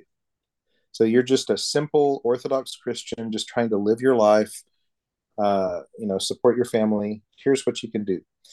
And Saint Paisios said that uh, very hard times are coming, that there's going to be a period of a few years that are going to be extremely difficult. But he said, here's what you do.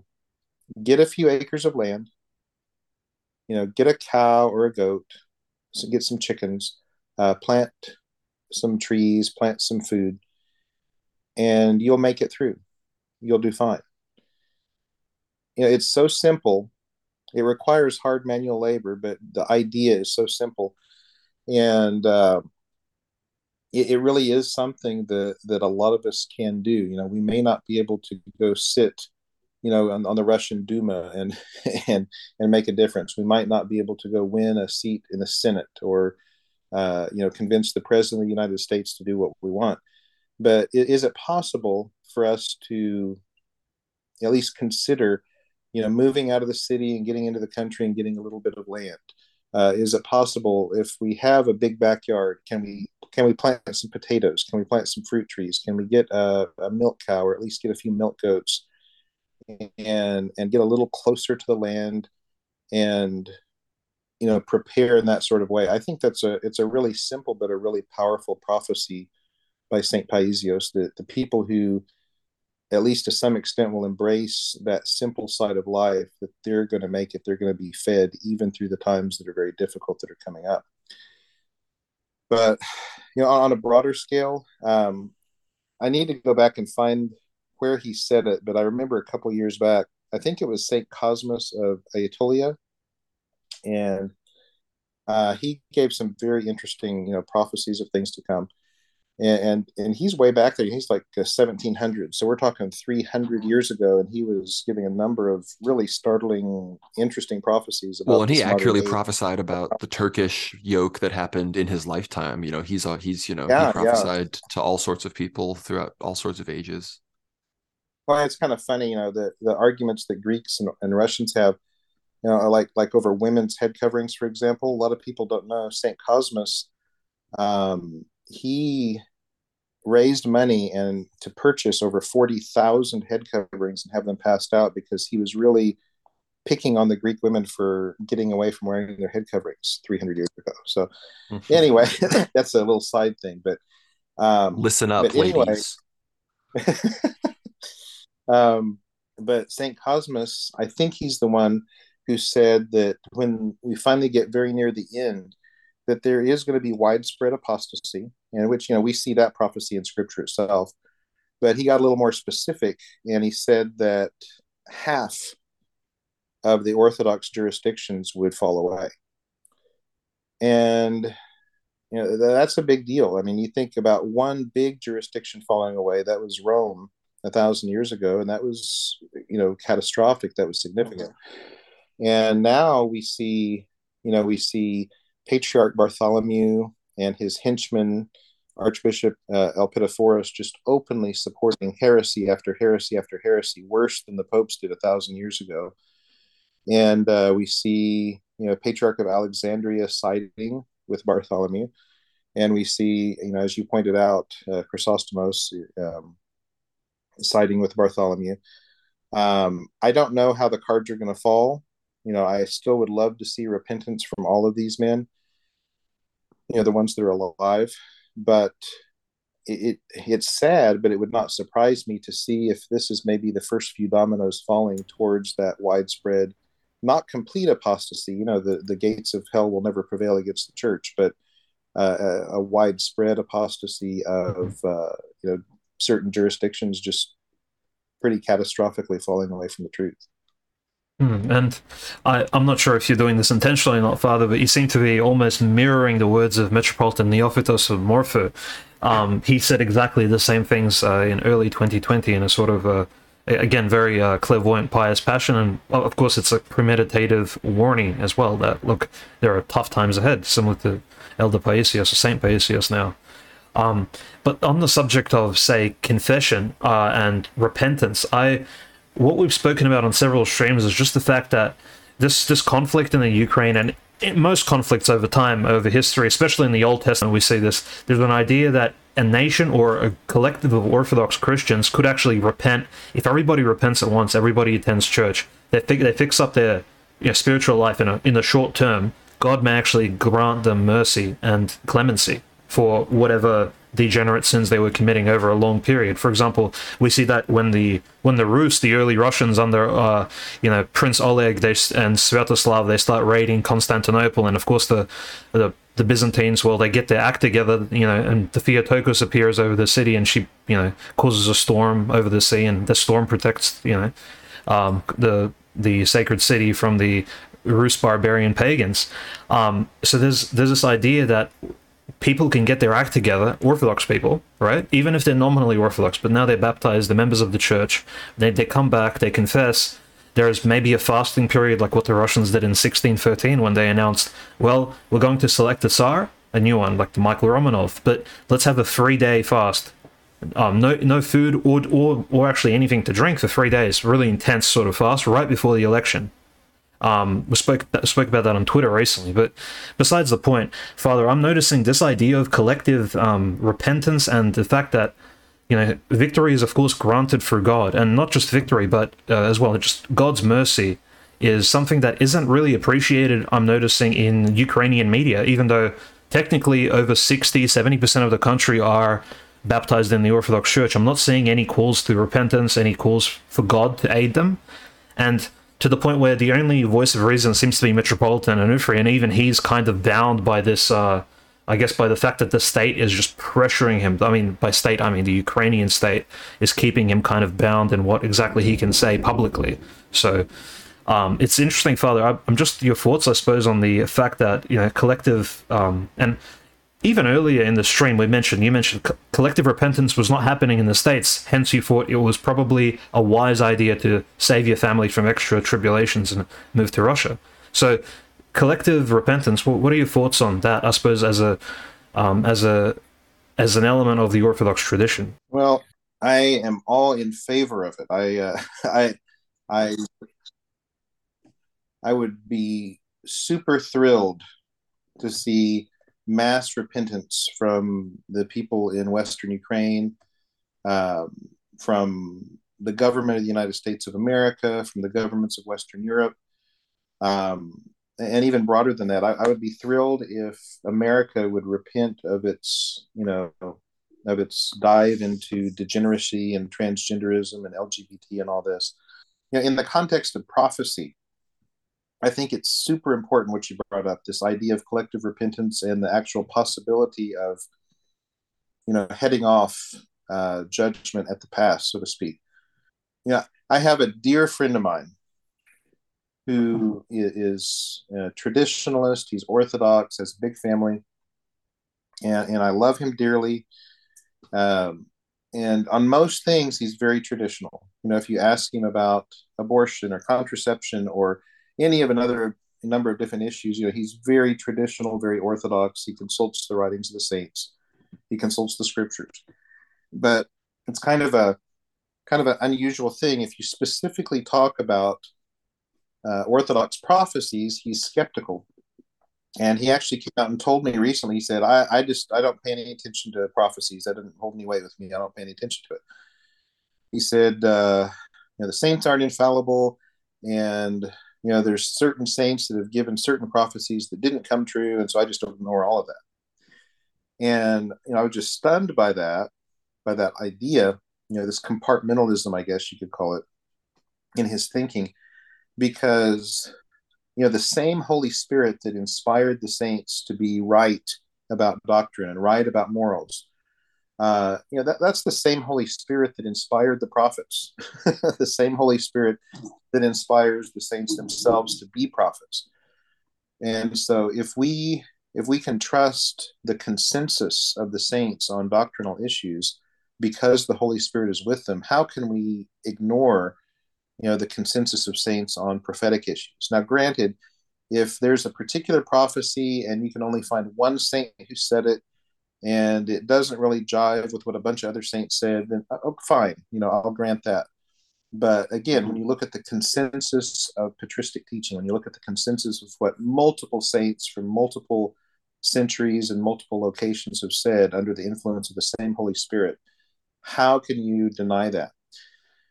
And and so I want to, you know, I don't want to give this person's name, but I do want to answer this point that they made. Uh, they mentioned some particular saint and a couple of particular prophecies that they felt like did not come true. And you know, if that's the basis on which we're going to dismiss Orthodox saints' prophecies, then we have to dismiss the entire Bible. We have to dismiss all of Scripture. We have to dismiss every prophecy made by all the prophets in the Bible.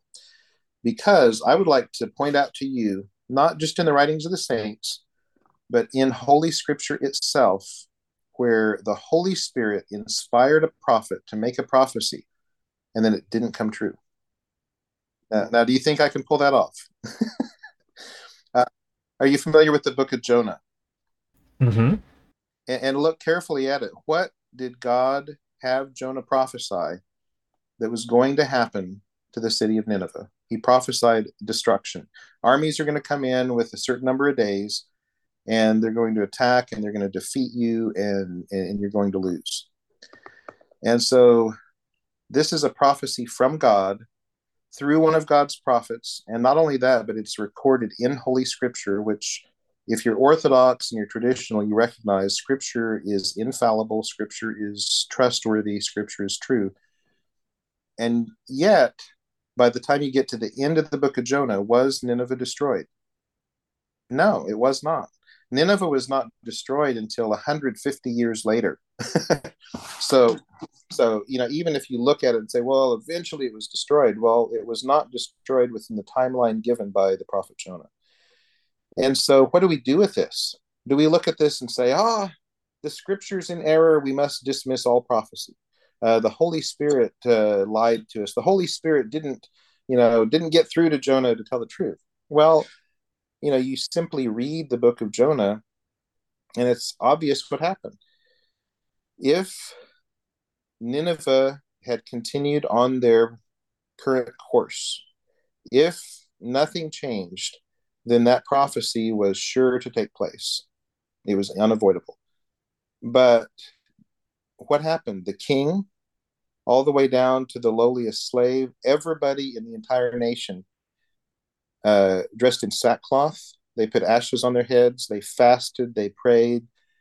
Uh, the entire city begged the God of heaven for mercy. And God did not respond and say, oh, I forgive you of your sins. I'm going to have mercy on you. But, oh, shoot, I already gave that prophecy, so I'm just going to have to kill you anyway. I'm sorry. You know, he, he didn't do that. The mercy of God trumps even the prophecies of God. And so did God make an error? No, he didn't. Uh, it's that we, this is our fault, not God's. We tend to look at prophecy in the wrong way. We look at prophecy like, uh, you know, Nostradamus, or, you know, this uh, witch looking into a crystal ball and, you know, here's what's, here's fate, here's what's guaranteed to happen. You know, that's, that's not how God works. That's not, that's not how prophecy works. God comes to a people that are in great sin and great rebellion, and in their present state, as they are, unrepentant, he says, okay, this is what's coming. And sadly, ninety percent of the time, people don't repent. It's very sad. It's not what God wants, but most of the time that's the case. They don't repent. And so sure enough, that's what happens. The the you know the prophecy takes place, the, the judgment comes. But when you have a person repent from the heart, when you have this extraordinary situation where an entire city, you know, the king all the way down to the to the lowliest people, repent of their sins, beg forgiveness from God, heaven answers that. And God says, okay, that judgment, that prophecy was not for you. It was for the unrepentant you. But now that you have repented, now that you have begged forgiveness, you know, God is sovereign and God has every right to say, okay, we're going to go a different path now. And I think if we look at prophecy in the same way it is presented to us by God in Scripture, um, it really presents a better way to look at the prophecies of the Orthodox saints and our current situation. That yes, if America remains unrepentant, if Ukraine remains unrepentant, if Western Europe remains unrepentant, then all these things are going to happen. But there's still time to repent. There's still time to plead with heaven for mercy. There's still time to turn to God. And if we do that, God will respond and God will forgive. No, it's such a, uh, I, that was such perfect analysis for this podcast. Those are some of the points that we really want people to understand, that that this isn't just, you know, we're really not playing like games here with prophecies and crystal balls, trying our best to guess the future. No, this is fundamentally about repentance and about, about recentering our life and society on Christ. And it, I, I think I've talked about this in almost every episode, but what you're saying is exactly stated by Metropolitan Neophytos in a video that you can find on YouTube, The Power to Change Prophecy, which I'm going to link in all the show notes and the description on YouTube and everything. I've done it before. I'll be doing it again. And he has, you know, already prophesied accurately about our day, about COVID, about the war, about all sorts of things. And he, of course, experienced the prophetic gifts of multiple saints in his lifetime. And he says, when he's talking to the people about some of these terrible things to come, he's like, I hope and pray. There's people that say, oh, there's this crazy old man, Neophytos, out there babbling and talking nonsense about prophecies. I hope they are right. You know, by the grace of God, they will be right. You know, and he's saying this very lightheartedly and laughing at himself, because he fundamentally does not care if people think that he's crazy, stupid, silly, or whatever. And if, if, if his doom and gloom prophecies or his, you know, forewarnings of preparations don't exactly come true, because he, the entire purpose, as he elucidates, is for people to repent. It's to call people to repentance. And th- there's a whole conversation to get into about the Holy Spirit and the essence energies distinction and how this only truly makes sense in the Orthodox paradigm. And this isn't, of course, a, a systematic theology podcast, but I just think th- there's so much here to talk about, and to just dismiss it like the story that you talked about, Father, but when people just, you know, it's it's truly just a modern mindset, you know, and just, and, and that's probably, if there's one thing we want to do on this show, it's to just put out a hand to people to decouple themselves from the modern mind virus that is, you know, this, this, this truly naturalist perception that even the most ardent of Christians in the West often still like fundamentally believe. Yeah, really, it really is about a repentance. It's, I mean, the Greek word for repentance is metanoia, which literally means to change your mind. You know, it literally means to turn your mind to God. And that's what God's after. You know, earlier I talked specifically about, you know, Kherson and the, the Russian tactical retreat from there, and that, you know, we shouldn't be worried so much about lines on a map. We should be worried about human souls. And that's true not just for people's, you know, physical bodies and say, and preserving their lives, in, you know, in that part of the world, but just in general. You know, the goal here is not that we can get through the end times as comfortably as possible. Uh, you know, the goal is not even that we preserve our lives, or, you know, or that we, you know, enjoy our life here, you know, eat, drink, and be merry, for tomorrow we die.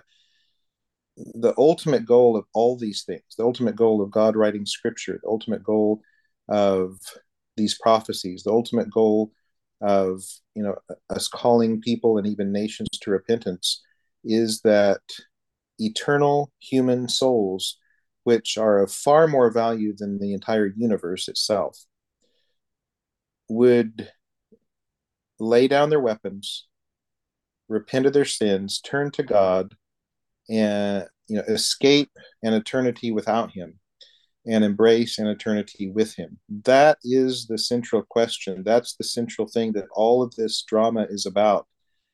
And all the other questions about national borders, about, you know, how long are you going to, you know, survive the end times? These are, you know, little tiny drops in the bucket compared to the central question of, are you ready for eternity? Mm, yeah, I think I think many just uh, do not appreciate this, just the the fact that, yes, God is active in the world. It's not, we aren't we aren't Gnostics. We don't believe in evil demiurge. God is this. It's the same God ruling over us. He's Lord, who uh, ruled over us in the Old Testament, and the Old and the New Testament are aligned. We aren't Marcionites. There is a continual tradition which we follow, which we Orthodox Christians are in, uh, fortunate inheritors of, and uh, this is the church in which we live and through which we act to this day. And of course, uh, you mentioned, Father, just the fact that the um, the pro- the prophetic tradition, the uh, the words of clairvoyant saints should be taken seriously. Conrad also emphasized that. I think. And those those who doubt, like like the fellow you spoke about, Father, the Orthodox Christian fellow, especially in the Orthodox Christian Church itself, I think they should just uh, take a step back and just appreciate the Old Testament for what it was. And not just the Old Testament, but Orthodox tradition in the early centuries. A lot of it wasn't written down. Saint Basil the Great speaks about how oral tradition was the foundation of things passed on from the apostles. Remember, the Gospels were only compiled all together in terms of a book collection at, you know, in later centuries, of course. And of course, in the Old Testament, prior to the Pentateuch and the Torah, a lot of verbal tradition was passed on from father to son, from rabbi to disciple. This verbal oral tradition passed on from Adam to his sons, all the way to Noah, and from Noah to his sons. And when a when an Orthodox saint gives a certain clairvoyant um message from the Holy Spirit to, say, people who it's design- is designated for, a lot of the time it simply it simply is a verbal message. It isn't peer-reviewed, it isn't academically analyzed by a college of bishops, or, you know, it isn't presented at a huge ecumenical council. No, it's sometimes it's sometimes it's very isolated and at times very private, but by the providence of God, it is later known to a broader audience. I think people need to appreciate that oral verbal tradition lives on in the Orthodox Church today. A lot, in a, a large part of it, of course, through sermons at church, but another part is through those these prophecies which we see. Because look, Saint John of Kronstadt, he will he didn't like submit a PhD study at his local Saint Petersburg University with his prophecies written in, and they had citations and references to the scripture. No, he simply said them to his, you know, spiritual sons or whomever he spoke to at the time. I think that needs to be ascertained and appreciated, firstly, by skeptics. Um, no matter, you know, what attitude the skeptics come into this with, this needs to be uh, kind of taken on board. And secondly, um, a bit on a, on a lighter note, I think Father spoke about how God is God is the Lord of the world, and he can, in his mercy, grant clemency to anyone, even at the last very moment, right before somebody is, uh, you know, physically punished here on earth. And I think it's similar to Americans who don't understand exactly what clemency or mercy is. The American president can actually for, uh, forgive certain crimes of criminals during his term. Now, an example of that would be Donald Trump not forgiving the January sixth protesters, okay? He could have granted clemency to those folks who, you know, maybe out of silliness or out of some sort of political zeal, walked into the Capitol Congress building and, you know, caused a ruckus.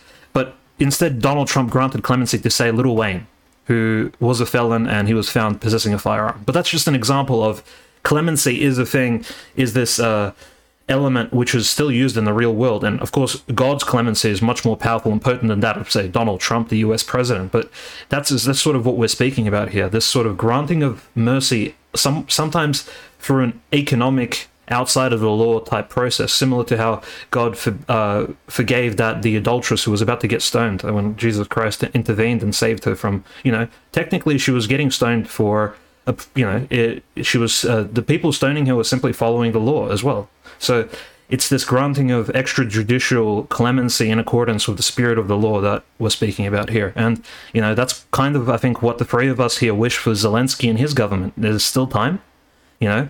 Uh, they can uh, you know, they're probably bathing in the glory of taking Kherson and all these other victories that apparently are being prescribed to them. But look, the best victory, of course, would be to turn to Christ, the Son of God, and the Holy Trinity, and to repent and to, you know, embrace Orthodox Christianity. I mean, that would be the ultimate victory for Ukraine and for its people.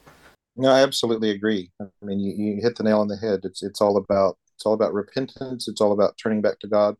And, and in the midst of that talk about mercy, it's also important to remember that, you know, Judgment Day eventually does come. You know, death eventually comes. Uh, eventually, the Holy Spirit becomes grieved enough, and your and your time is up. So, mercy is available as long as you're breathing, as long as God lets your life continue. But you don't know how long that's going to be. So that's why it's written somewhere, you know, today is the day of salvation. Um, it's there. It's it's available to you.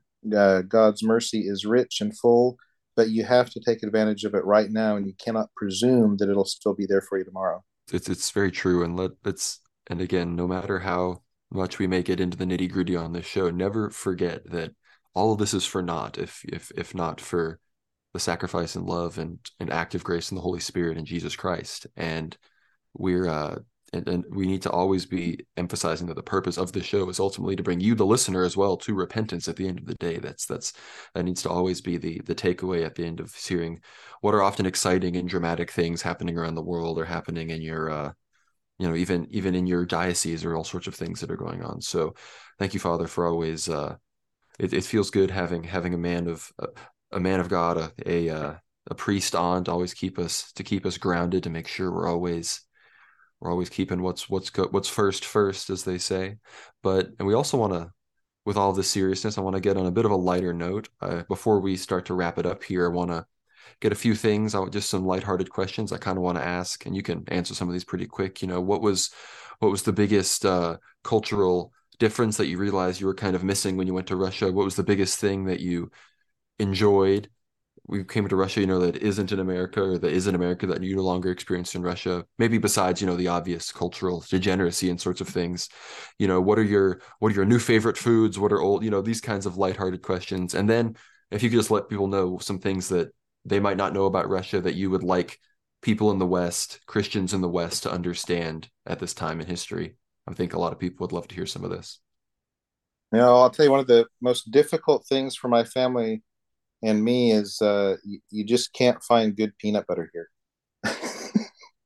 um, Sounds like I need to go to Russia because I'm deathly allergic. Well, there you go. It won't be a problem. Um, you know, we, we really love peanut butter, and it's just it's taken a while for us to get used to the fact that if you want, you know, like in America, you walk into Walmart and there's like half an aisle of like fifty different kinds of peanut butter, and not here. You know, not you're just not going to find it here. Um, occasionally you'll find, uh, you know, some really bad peanut butter for like five dollars a jar, and you say, ah, it, it's not worth it. Never mind.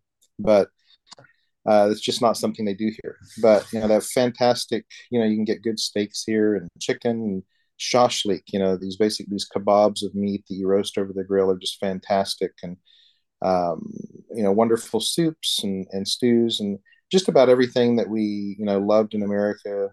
You know, we love cooking it and eating it here. Uh, it's just a dearth of peanut butter. You know, it really is a thing. Uh, now, on the positive side, you know, if, if we're talking food, I don't have any problems with wheat, but I have a number of friends who are gluten sensitive, and, you know, they have various types of allergic reactions whenever they eat wheat products. And, uh, you know, or they can eat it, but maybe they just, they don't feel good. They get bloated. Anyway, you know, multiple times, you know, multiple people have come from America to come visit here, and, you know, maybe they had some some gluten issues in America. They'd eat the pasta, they'd eat the bread, that have issues. Uh, I can't explain it. I can't tell you the reason, but they come here, and here in Russia, they eat the bread, they eat the pasta, and they don't have the same problems. So, I don't know that it's maybe because Monsanto is banned here. I don't know if it's a different, you know, breed, different type of wheat. But there certainly seems to be a sense, and I've heard this from multiple families, not just one, that the food here just seems to be cleaner. You know, it just seems to be, uh, you know, more easily digestible, you know, fewer allergic type problems. And it's also nice because whereas you're paying, you know, a couple bucks in America, here you can get a loaf of bread for like thirty cents. So it's very affordable as well. And that's a, and that's a refreshing thing. Oh, yeah. I think uh, in many ways, I don't know if I could make it in Russia because I hear they love mayonnaise there. And I hate mayonnaise. So, you know, on one hand, they don't have peanut butter. Good for me. On the other hand, I think they love mayonnaise, which I just know. I don't know if I can get behind mayo. But uh, well, yeah, you walk into a store ahead. Here and they will have a whole aisle just full of fifty different types of mayonnaise. The good news is nobody forces you to eat it. So there's lots of food here with no mayonnaise. So I, I think I think you'd do all right. That's good, because that was at this point, that was my biggest issue. There's not much else holding me back at this point. But uh, I'm also just curious. You've done some traveling. I know. I encourage everyone, I'm going to link it as well. There's a great video from Russia Beyond, which has, of course, now been, you know, censored on YouTube, but on other platforms we'll link it to, where Father kind of explains and shows his, you know, homestead and some other interesting things. But you've had a chance to do some more travel and stuff. We're going to end the show here pretty soon, but just what's some of the favorite places you've been and what are some of the places you're hoping to visit? Uh, in Russia or abroad? Uh, in Russia, or maybe in the Russian periphery, you know, that you have now been access given access to because of your location in Rostov Veliki. Yeah, yeah. So um, first, I love Sochi. Like I said, you know, you got warm beaches, sunshine, palm trees, uh, subtropical subtropical environment. You know, they grow oranges and bananas and things there. Um, you know, I've been to Saint Petersburg, Moscow, um, all over the Golden Ring. You know, Suzdal, Vladimir, Kostroma, all the way up to Galich. Um, you know, everywhere I go in Russia, it's beautiful. There's monasteries, there's churches everywhere. And what's really phenomenal is what they call the Golden Ring. Now, I'm sure both of you guys are familiar with the Golden Ring, but I'll just say a blurb about it because maybe some of the listeners have not heard of it. Uh, the Golden Ring of Russia is, you know, just an ancient center of Holy Russian Orthodoxy, Orthodox Christianity, dating back to, you know, the foundational times of Russia. So, uh, and we're talking ancient cities as well. Um, Rostov, the earliest mention of Rostov in the, you know, in the in the Chronicle is uh, the year eight sixty-two, so over eleven hundred years ago.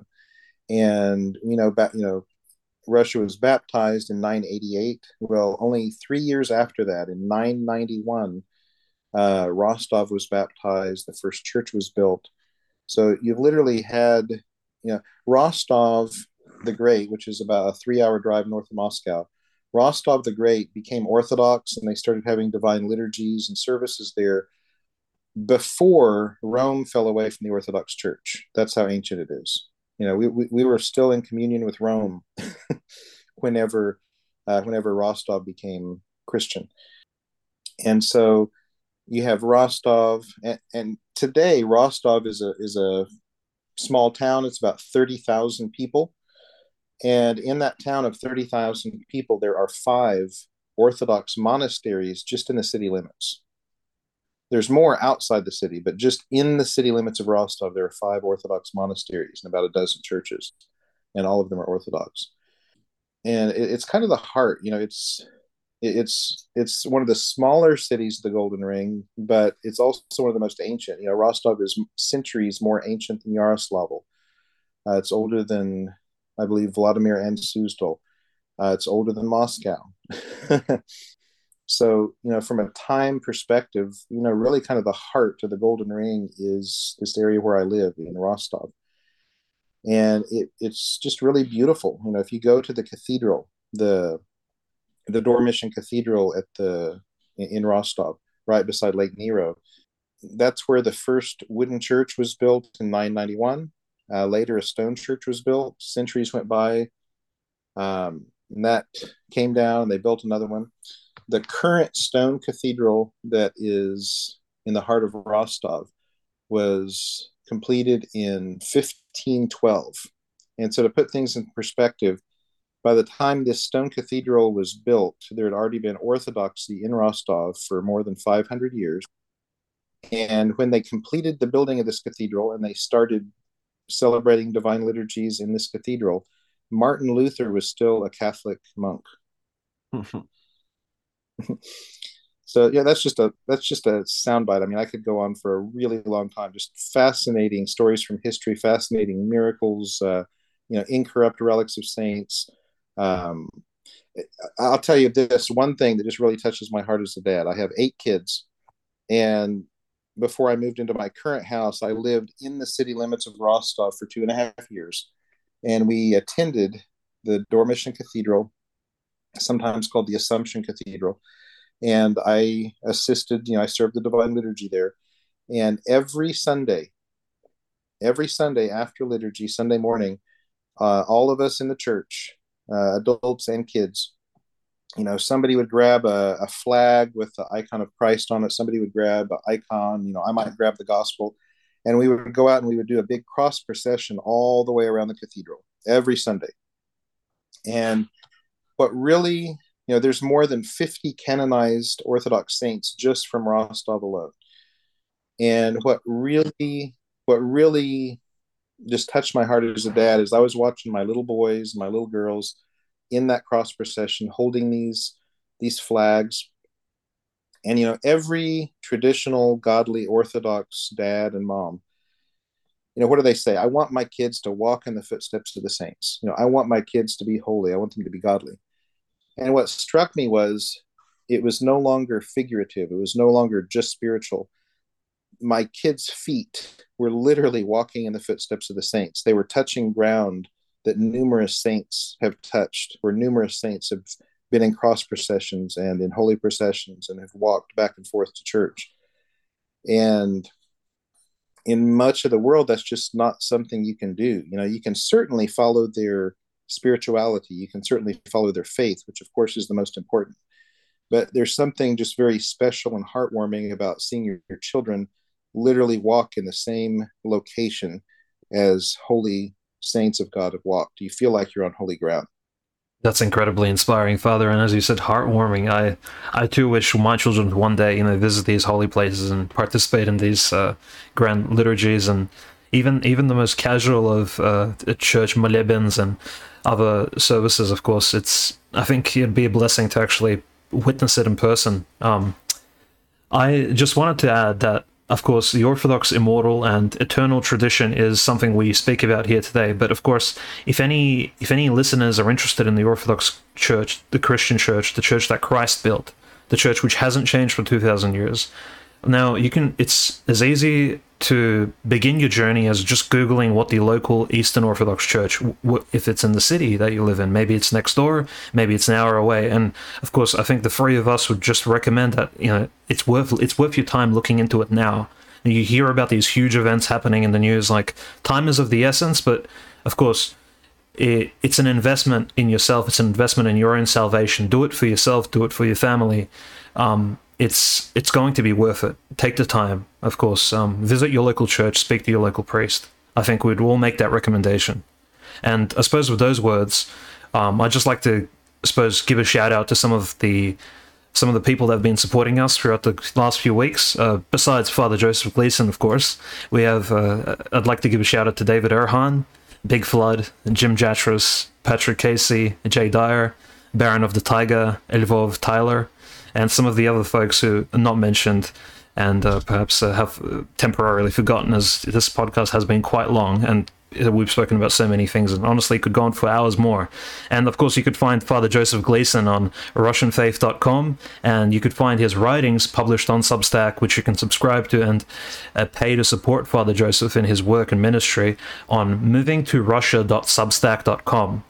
And of course, myself, Dimitri, and Conrad's work can be found at world war now dot substack dot com. You could follow uh, Conrad at Gnomerad on Twitter, and myself at, at OCanonist on Twitter. And of course, our collective page on Telegram, World War Now, and World War Now underscore on Twitter is where we post most of our findings, which, of course, if you want to get involved in and if you want to give us feedback or chat about some of the issues we brought up today, or when the episode goes live, of course, you're welcome to engage.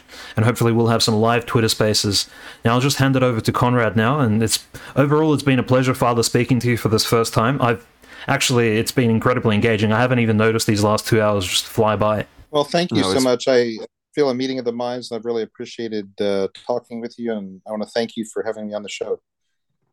No, thank you, Father. It's really a blessing. And uh, we're going to, we're, I don't think this will be the last time we have you on, of course. And uh, I want to give you the opportunity. I think uh, Dimitri did a good job of uh, saying everywhere to find you. If there's anywhere else you think that people should follow you. And uh, I also just want to give you the opportunity, if you could, you know, give us a blessing, bless the audience, and uh, then we'll, we'll say good night to everybody. Well, absolutely. I'd like to, you know, you already mentioned uh, Russian Faith dot com, which has been around for a few years. Uh, you mentioned my Moving to Russia Substack. Um, I also just wanted to give a shout out to two other publications that I think hopefully are very helpful to people. One of them I contribute to, which is no, the Russian Christian News Syndicate. Uh, you've probably seen that on Substack, the Russian mm-hmm. Christian News Syndicate. Um, I assist with that, and it's just really interesting. It's not just focused on one news source, but you know, it's a team of people that really scan the, the Christian news in the world and uh, look at, you know, ortho christian dot com, Global Orthodox, um, you know, the Union of Orthodox Journalists, look at uh, Orthodox Reflections, just a number of different sources, and try to pick the most interesting news of the day that would be interesting to Orthodox Christians.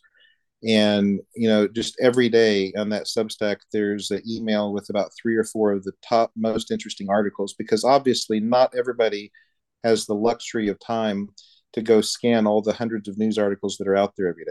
And so it's just, it's a nice little resource. And then the other one, there is a, a nonprofit group located in Russia that, you know, has supported the creation of a, a really a quite interesting, I don't know if you've seen it yet, but uh, Global Orthodox, uh, it's g orthodox dot com, uh, Global Orthodox News. And, uh, you know, if, if I'll, I'll give you the link to that, and you can put it up with the links to my pages if you don't mind. But it's really interesting. They uh, they cover a lot of really interesting news, and and they cover certain things that maybe you see it in other news sources, but you, you get a really good perspective on it. If you've looked at some of the other news sources out there, now I love Ortho Christian. That's a really good one. So I'm not saying anything bad about that, but there are certain news sources out there that are, you know, funded by the State Department, uh, funded by people that are in line with Patriarch Bartholomew, that maybe tells the news, but tells it slant, you know, tells it twisted. And I've just, I've been very impressed with the quality, the, the good quality of news that comes from Global Orthodox. So that's something I would also like to recommend to everybody. No, those, I've, I've seen the Global Orthodox page on Telegram and stuff, and they've, they've shared our content. So I, we're grateful to them for that as well. And, you know, one of the things Father Joseph was talking about is, you know, Orthodox Times, just be aware they got one hundred thousand dollars from the U S State Department. So, you know, be, be aware of yep, that. Yep. But uh, if we could just get your blessing, Father, we'll, we'll land this plane. Absolutely. In the name of the Father, and of the Son, and of the Holy Spirit, may the Lord bless both of you and all the listeners, and may the Holy Spirit be with us and grant us all hearts of repentance. Amen.